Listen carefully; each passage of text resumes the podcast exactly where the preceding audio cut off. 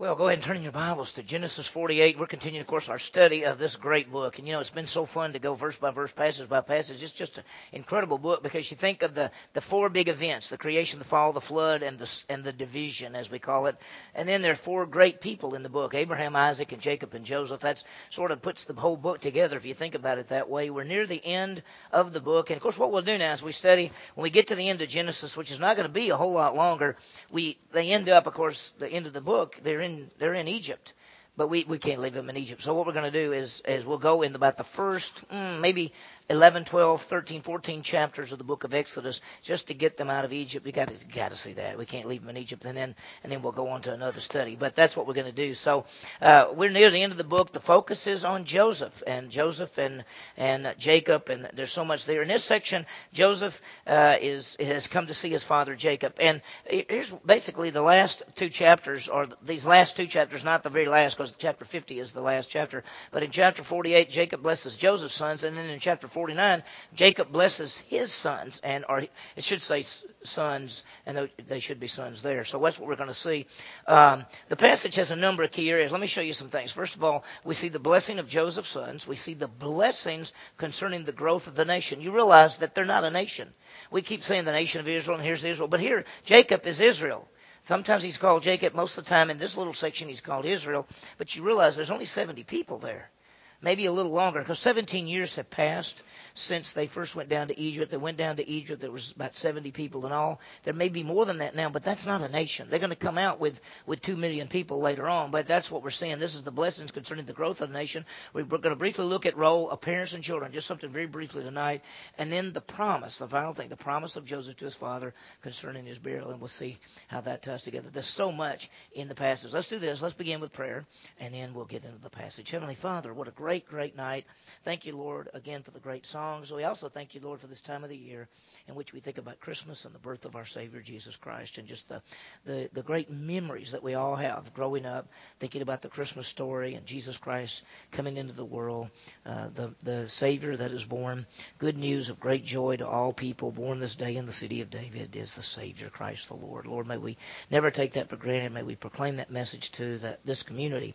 And, Lord, as we think about the very end of the book of Genesis and, and Joseph and Jacob and the family and, and the nation of Israel and, and Egypt now, what happens to them and what's going to happen. So, Lord, we thank you for the truths that we see in your word.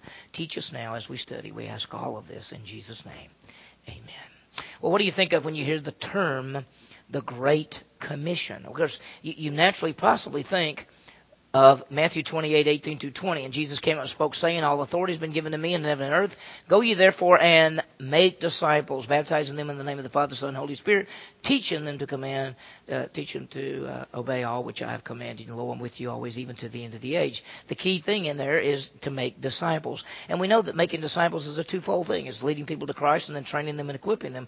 We have that privilege. We think we get to make disciples. We get to fulfill the Great Commission. We get to tell people that Jesus died and rose again, and whoever believes in him has eternal life. We also get to tell people that as they trust in Christ, we get to help them grow in the grace and knowledge of our Savior.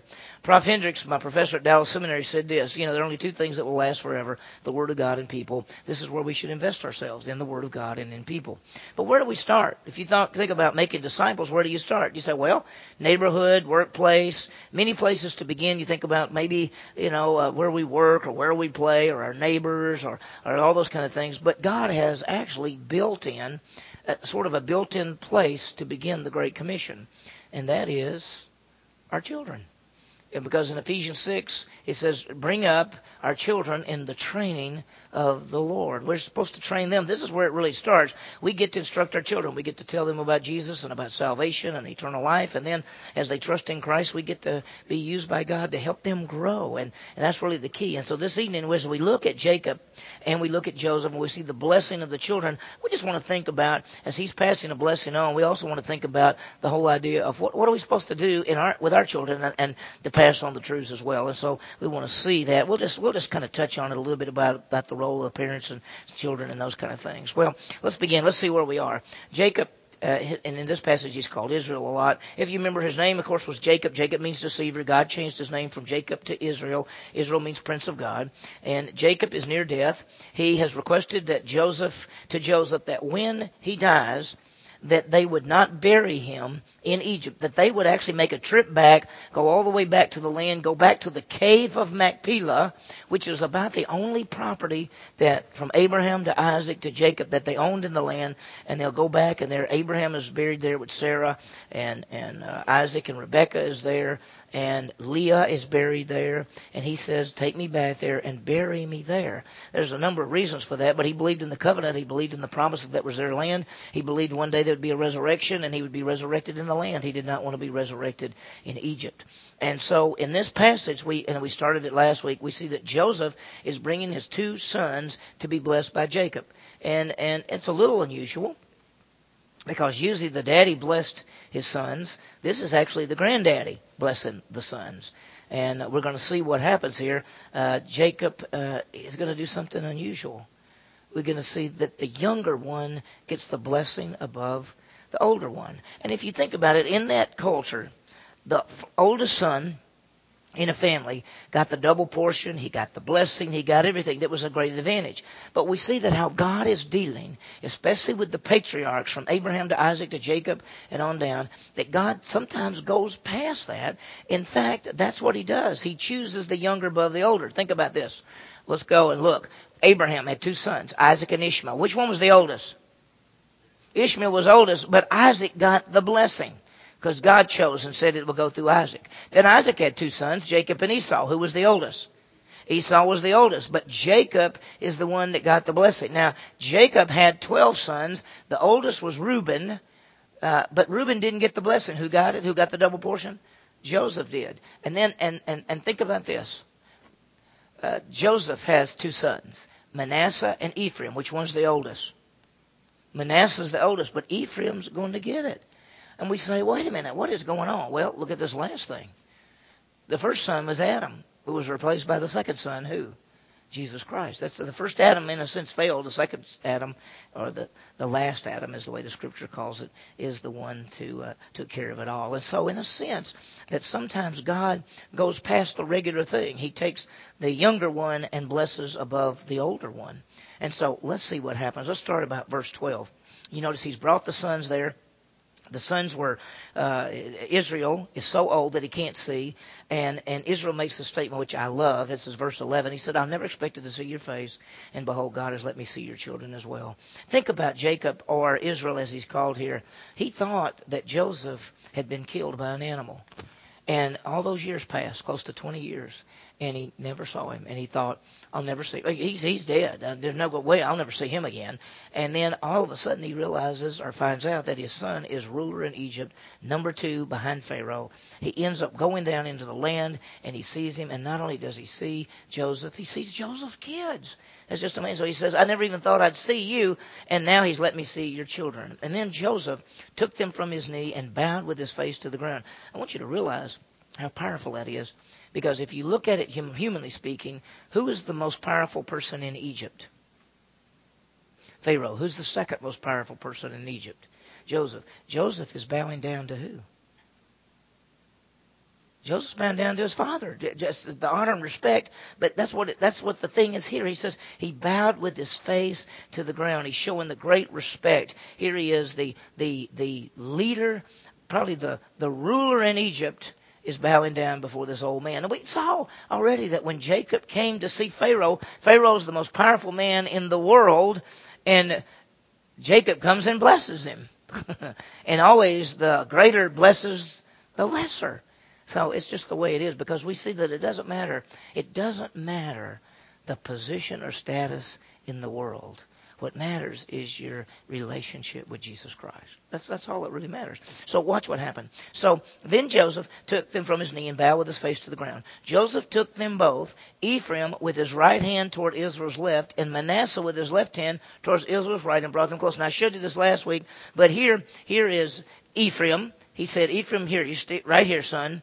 That's his right hand. His left hand is Manasseh. That's the oldest. He's going toward his father. His father's going to be this way, because he wants Manasseh, who's the oldest, to be on the right-hand side, and he wants Ephraim, who's youngest, to be on the left-hand side. So he's got it like this. He said, here, this one here, this one here. And he expects his father to do this and to bless those boys. That's what he expects. That's why he brought it that way.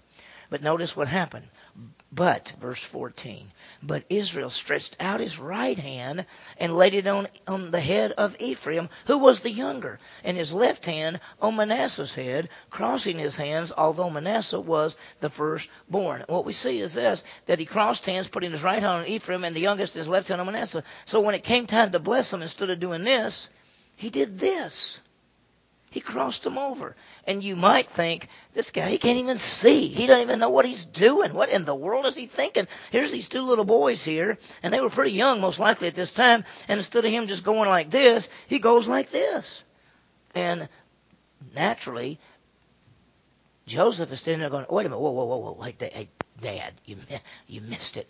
And let me swap these hands for you. That's what he's going to do. In fact, if you look down at verse seventeen, when Joseph saw that his father laid his right hand on Ephraim's head, it displeased him. And he grasped his father's hand to remove it from Ephraim's head to Manasseh's head. He, he, he saw, he said, oh, Dad's messed up. He doesn't know what he's doing. But it's, that's not true. Well, what happens? Look at verse fifteen. And I, I love this verse, because verse, really, first of verse fifteen, or all of fifteen and the very first of sixteen goes together. Watch this.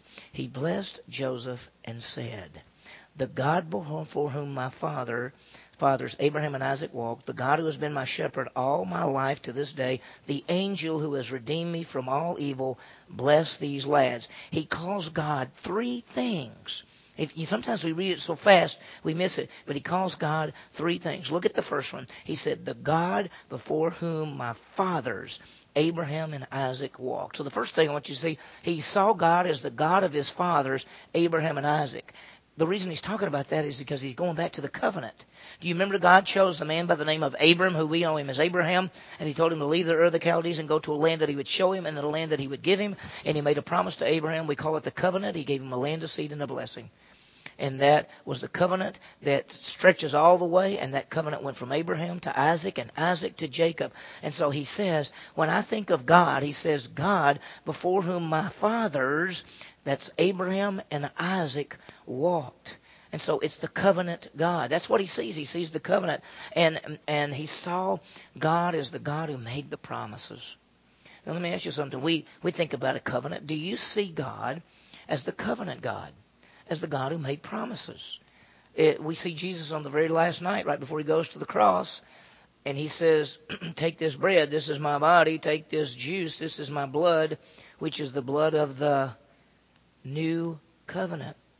He made a covenant for us. It's the covenant that is made with the nation of Israel. It's called the, the new covenant, but we reap the benefits of that covenant. Do we see God as a covenant-keeping God? Look at the second thing that he calls God. First, he calls him the God before whom his fathers Abraham and Isaac walked. Second, he says, the God who has been my shepherd all my life to this day. The second thing is he calls God his shepherd. Now, that Hebrew word is ra, that which means the shepherd. It means provides and protects. He saw God as the one who provided and protected. protected him all his life. Now, we know that Jacob, or Israel as he called here, is a pessimist. We know that. We've watched his whole life. He gripes about everything. He says he doesn't have anything. He says his life is short. His life is has not been good, and yet that's not true. He's got he's one had the, one of the greatest lives of all time. He married the person he wanted to marry. He has twelve sons. They're going to be the great tribes of Israel. He's living in the best part of Egypt. His son, who he thought was dead, is alive. He's seen his grandchildren. I mean, it's been a great life for him. And here's what he calls. He says, God is the God who has been my shepherd all my life to this day. He's been his shepherd. And the shepherd is the one who provides and protects. And when you think about it, that's what a shepherd does. Well, the question is, do we see God as our shepherd? When you think of the twenty-third Psalm, the Lord is my shepherd, I shall not want. He is the one who guides us and protects us. There is a third thing, the third way, and this last one's going to surprise you. He says he's the God before whom my fathers Abraham and Isaac walked, so he's the God of the covenant. He's the God who is a shepherd. But look at verse sixteen. The angel who has redeemed me from all evil. The third way he sees him is the angel who redeems. And in the Old Testament, the angel of the Lord, that's God, that's that's the everlasting God. He is the one who redeems. Now, I'm going to just leave that slide up there for just a second. Let's talk. You realize that many times in the Bible when it just says angel, in the Old Testament or in the New Testament, it's referring to spirit beings that are messengers that God uses and sends them out. But there are some places in the Old Testament in which someone is described as the angel of the Lord. And that appears to be the pre-incarnate Christ. It appears to be Christ in some type of form in which he appears and does certain things. And so uh, J- Jacob, or Israel, is calling God the angel who redeems. Notice what he says, the angel who has redeemed me from all evil. Evil there is the idea of sin. He's, he says, this angel has redeemed me. This angel has purchased me. Now, the word for redeemer is the Hebrew word goel, G O E L. Sometimes in Hebrew it's really G O A L, just different ways to write it. But we usually say it's the goel. It's the kinsman redeemer, the kinsman avenger, the one who redeems his people. It, the picture, the story of Ruth is a picture of Boaz, who is a kinsman redeemer. And he says that the angel, the angel of the Lord, has been the one who redeems me. Now, here's the question.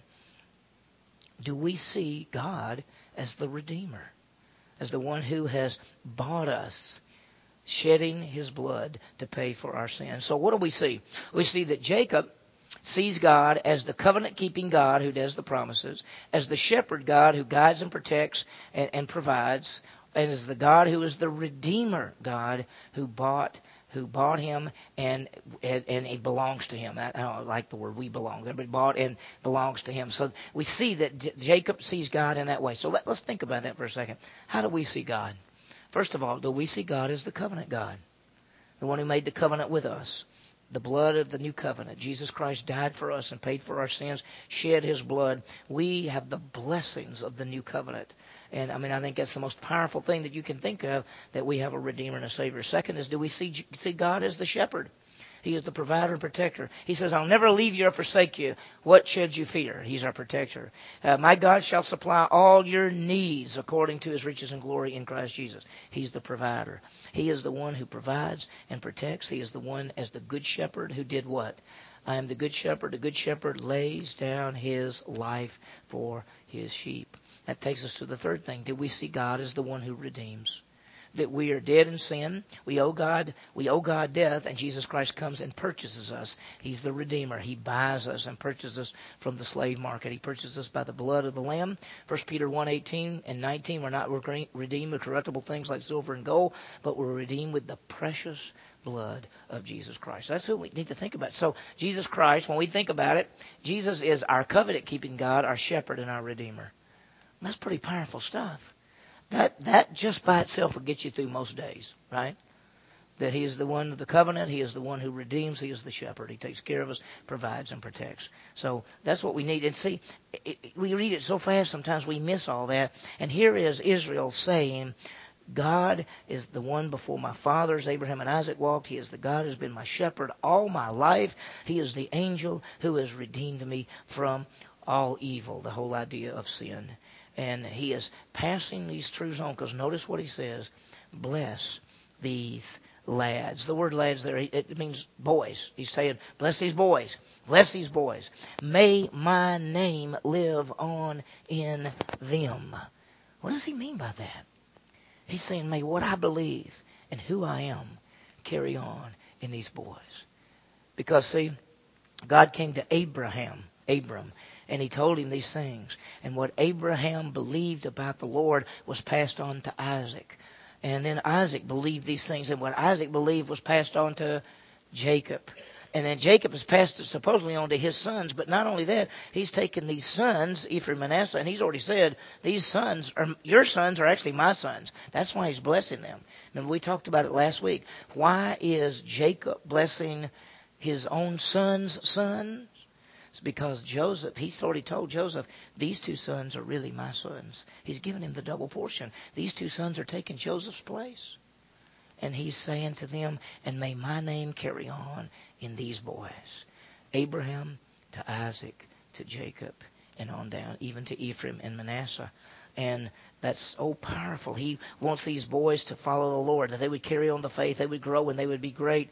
And and before we go any further, because look what he said. He said, and, and the names, he said, may my name live on in them, and the names of my fathers, Abraham and Isaac.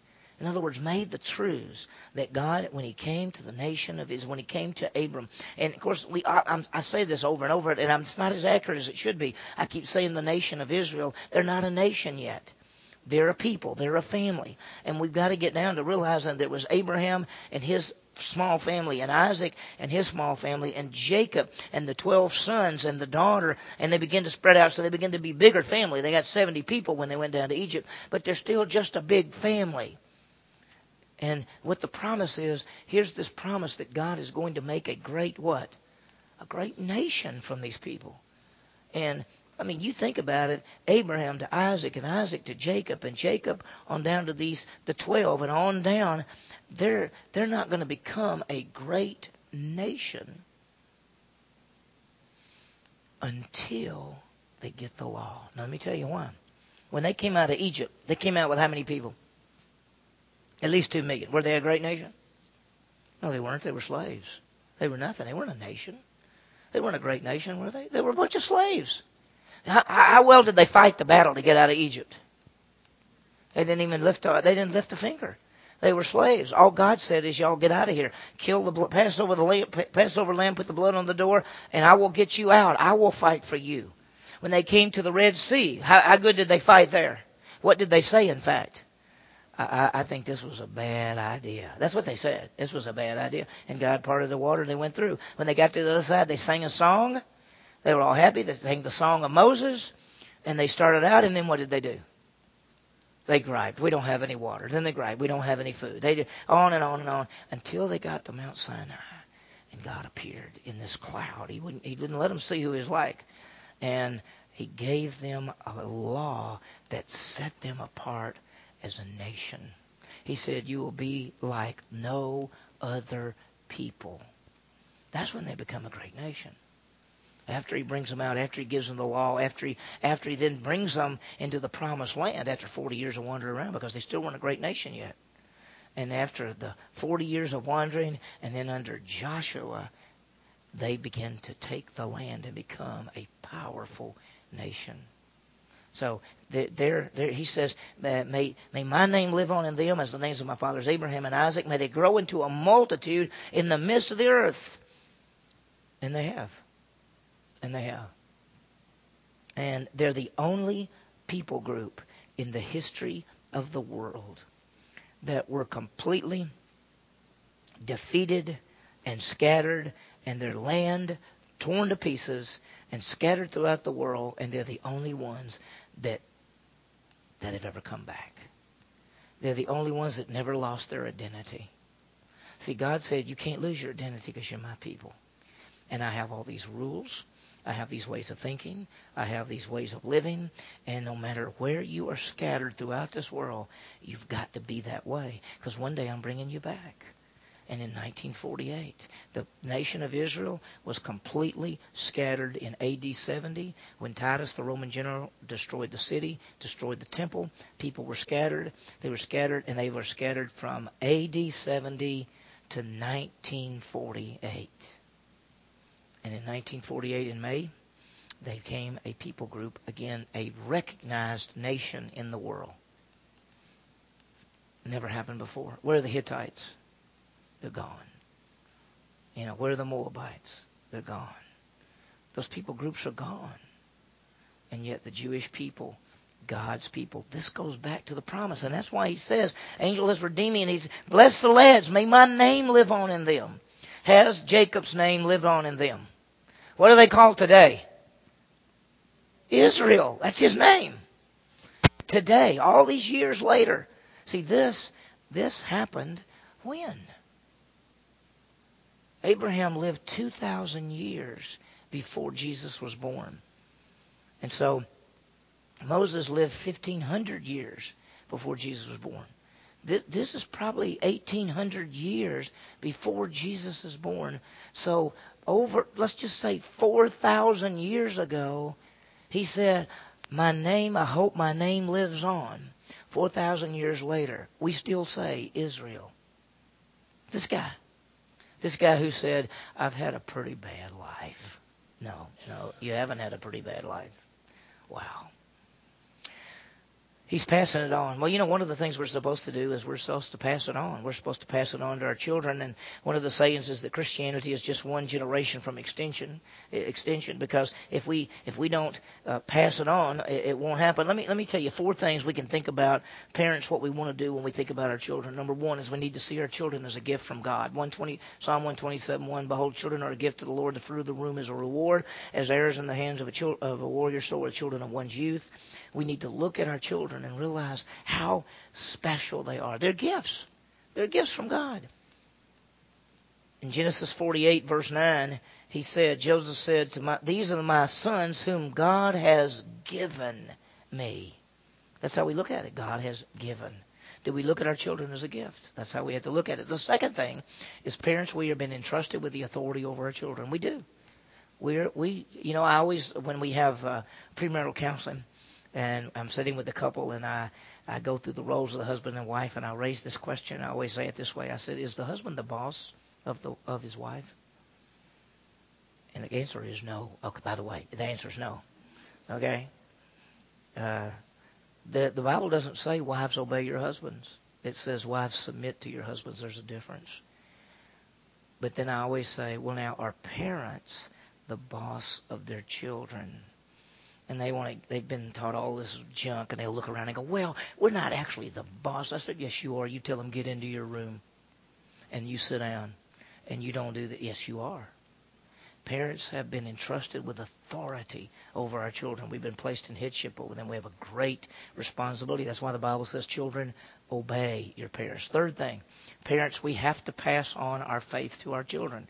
Deut- Ephesians six four, parents, you know, tr- uh, train up your children in the uh, in the training and the admonition of the Lord. We're to teach them. Deuteronomy six seven says, take the things uh, when you lie down, when you stand there, st- Stand up, wherever you walk, you give the children the, the truths. That's our responsibility.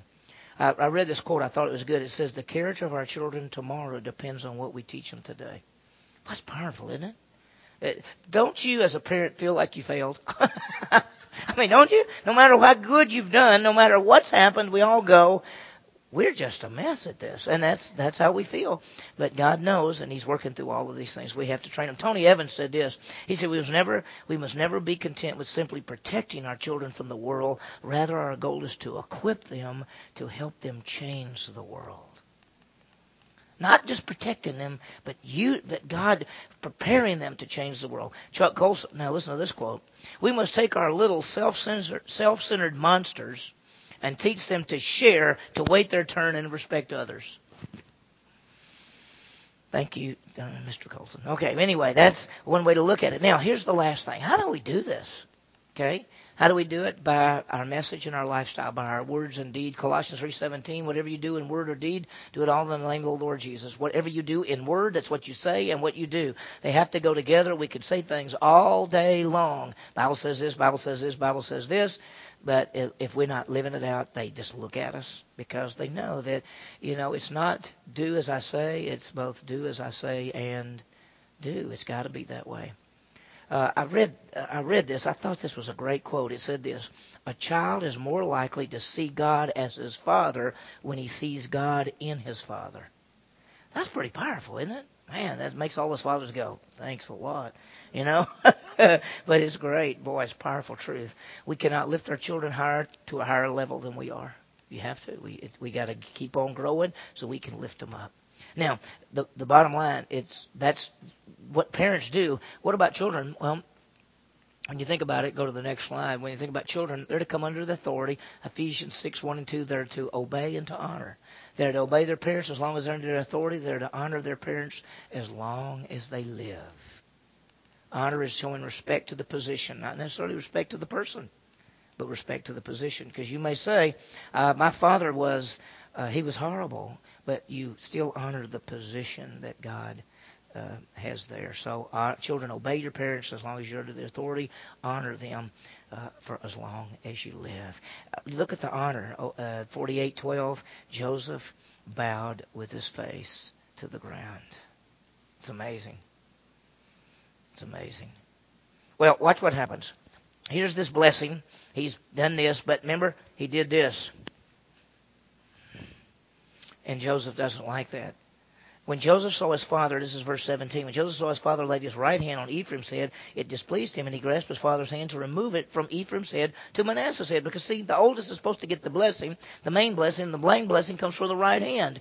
That's why Benjamin's name, what does Benjamin's name mean? Son of my right hand. That's the right hand's the big one, you know. And so he's supposed to be doing this, and he's doing this. And so the youngest son's getting the blessing, getting the main thing. Joseph said to his father, no, not so, my father, for this one's the firstborn. Place your right hand on his head. But his father refused and said, I know, my son. I know. He'll also become a people and will be great. However, his younger brother shall be greater than he, and his descendants shall become a multitude of nations. He says, yes, don't, no, don't worry. I know what I'm doing. I know what I'm doing. He figured, Dad just can't see what he's doing. Oh, he said, no, I know what I'm doing. Listen, they're both going to be great. They're both going to be amazing, but the younger one is going to be greater. Sometimes, after the nation of Israel divided, the southern kingdom was called Judah, the northern kingdom was called Israel, but one of the other names for the northern kingdom was Ephraim. The whole northern kingdom was often called Ephraim because he was famous. Now, uh, Manasseh was famous. Did you know that Manasseh was such a big tribe that when they came and divided the land, Manasseh was divided into two parts. Half of the tribe of Manasseh stayed on the east side of the Jordan, and half the tribe of Manasseh went to the other side. They were such a big tribe. These two boys became possibly, as far as at least the north part of Israel was concerned, the two major ones. That's what he said was going to happen. That's what he said was going to happen. In fact, he said this. He blessed them that day, saying, now watch, by you, Israel pronounced blessing. In other words, the people later on will say, wow, may God make you like Ephraim and Manasseh. Now notice, who was the oldest? He should have said, may God make you like Manasseh and Ephraim, but that's not the way he said it. And he's already blessed and put Ephraim above Manasseh. Thus, notice what he says, thus he put Ephraim before Manasseh. It's powerful. How special, let, let me ask you something. Look at this. How special was this event? Let me read something to you. Don't turn there, but in Hebrews chapter eleven, what is Hebrews eleven called, that chapter? The Hall of Fame of Faith chapter, because it says by faith, by faith, by faith. And if you've ever looked at it, it says by faith this happened, and by faith this happened, and on and on and on. Listen to this. By faith Isaac did this. And then here is Jacob's act of faith. In the whole chapter, when he says, by faith Abraham did this, and by faith Isaac did this, by faith Jacob, as he was dying, blessed each of the sons of Joseph and worshipped, leaning on the top of his staff. That's his, that's his faith statement of his whole life. Because what he said was, God is going to do an amazing thing. The covenant from Abraham to Isaac to Jacob is going to keep on going through these boys and through this land, and, and they're going to become great people, and they're going to be a great nation. God knows what he's doing. That's his act of faith. It's powerful. Watch this. Once again, he's going to give the double portion. I think the next, he's going to give the double portion to Joseph. He's going to make sure it's clear. Verse twenty-one, then Israel said to Joseph, behold, I'm about to die, but God will be with you and bring you back to the land of your fathers. He says, I'm going to die, but God's going to take you back. Now, when he says take you back, he doesn't necessarily mean Joseph is going to go back. Although Joseph will go back when? When he what? No, well, Joseph would be dead. So, when will Joseph actually go back to the land? Huh? Uh, hmm? No? When's he going to go back? When's Joseph going to go back to the land? When he buries his father, right? He's got to go back, right? Isn't that the promise? Now, that's not what he's really talking about here, though. He says, Israel said to Joseph, behold, I'm about to die, but God will be with you and bring you back to the land of your fathers. I don't think he means when I die, you'll take, go back. I think he means ultimately the people are going to go back. Watch. I give you, verse twenty-two, one portion more than your brothers. He gets the double portion. That's why if Joseph gets the double portion, it goes through who? Which sons? Ephraim and Manasseh. That's why when they come into the land and they divide the land, there is no tribe of Joseph, right? It's Ephraim and Manasseh, because you, Joseph couldn't be two Josephs, right? So it's divided that way. He gets the double portion. So I give you one portion more than your brothers, which I took from the hand of the Amorites with my sword and my bow. He knows that one day, he, he's, he says, this is the idea, the whole foreshadow is we're going to take the land away. You know, it's so amazing that a slave, a, people who had been in slavery for four hundred years, leave, come, wander around, come and get ready to go into the land, and God defeats every enemy in that land. Every enemy. And and the Jewish people aren't even aren't really even soldiers.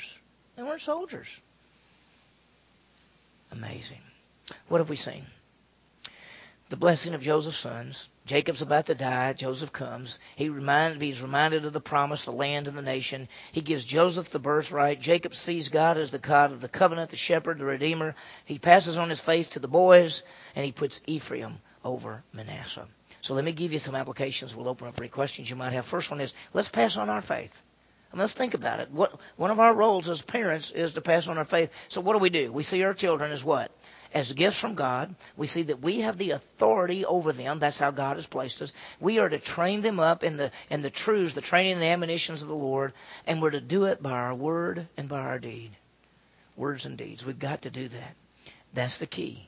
So think about your life, especially if you're if you're a parent right now, and and uh, you say, you know, what's my responsibility? My my kids are a gift. I have the authority. I'm to train them up. And it's by what I say and by what I do. As we think about the children, of course, uh, children are to obey and honor. Children are to obey and honor.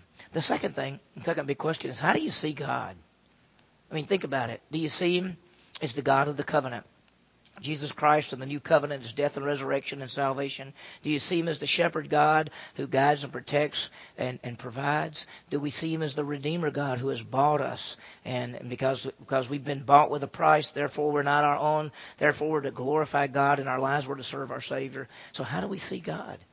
In this passage, there's so much there, but I think we see about passing on faith. We see about how we view God.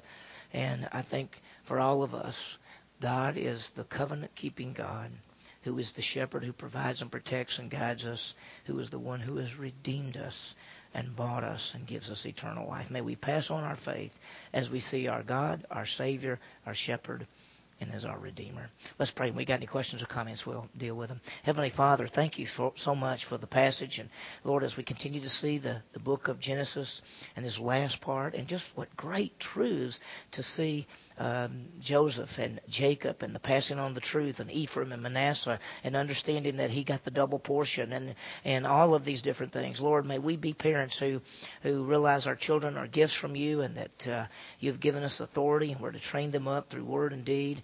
We pray for our children that they will obey and honor. And, Lord, we see you as the covenant-keeping God, as our great shepherd, and as our Redeemer. May we never take this for granted. We ask this in Jesus' name. Amen. Okay, questions, comments, anything?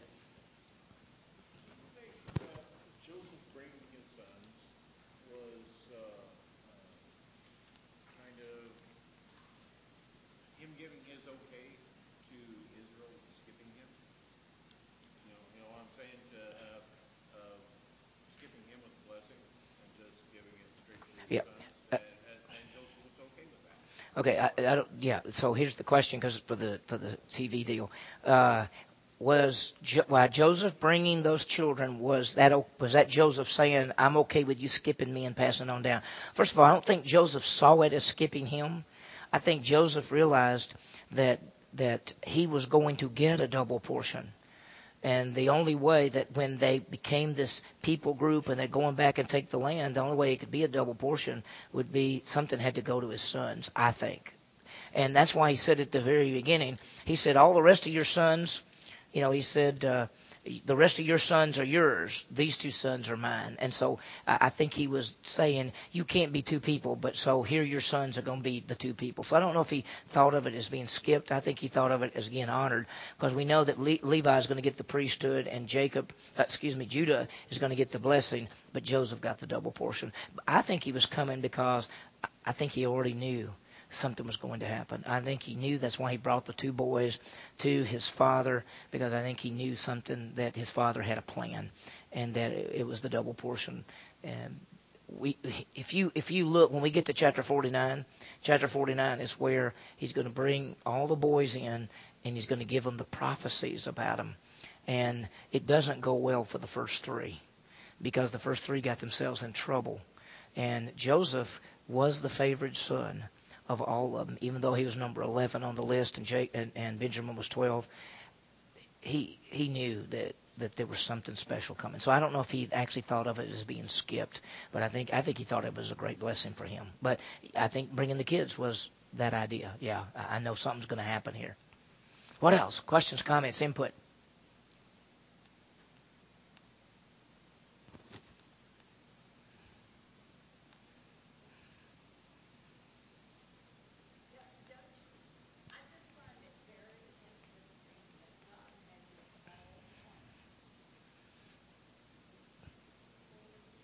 Okay, which which part is planned? She says she finds it very interesting that God had this all planned. Which part are you thinking about that he planned? That, that uh, Jacob would have twelve sons, mm-hmm.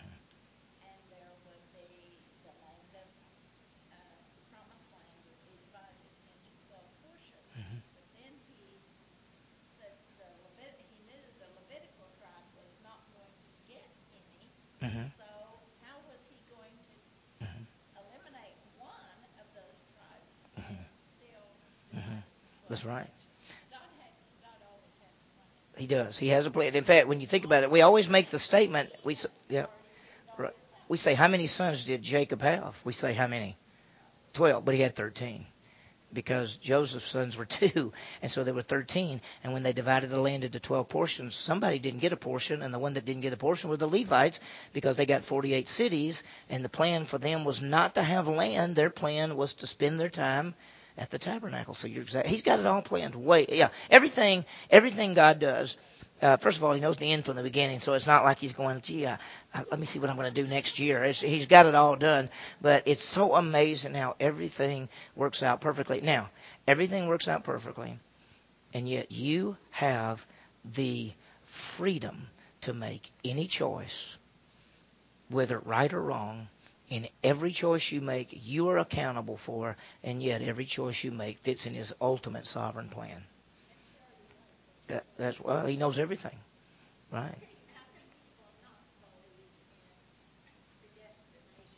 Well, well, it's according. You know, she asks, "How can people not pre, not believe in predestination?" Right, right, right. Well, he not, not only does he foreknow everything, which means he knows before, but he plans everything before. He predestines or chooses or plans everything. There's nothing outside of it. Psalm one thirty-nine says every event in your life is already put in the book. And yet, you may say, well, if every event in the life is already put in the book, I don't have any choice. No, every every choice, you have every choice you ever wanted to make. You can do anything you want to. And you're held accountable for it, and yet it fits perfectly. Hazel, you had your hand up? Huh? That's according to who she married, whether she got anything. Later on, later on, as they were dividing parts of the land up, because in a tribe, it was always divided among the sons. But what if, what if a man had no sons? That came as an issue, and they divided the land. And some of the daughters of a guy came up and said, we think we ought to get the land. And they said, you're right, you get the land. And so they did.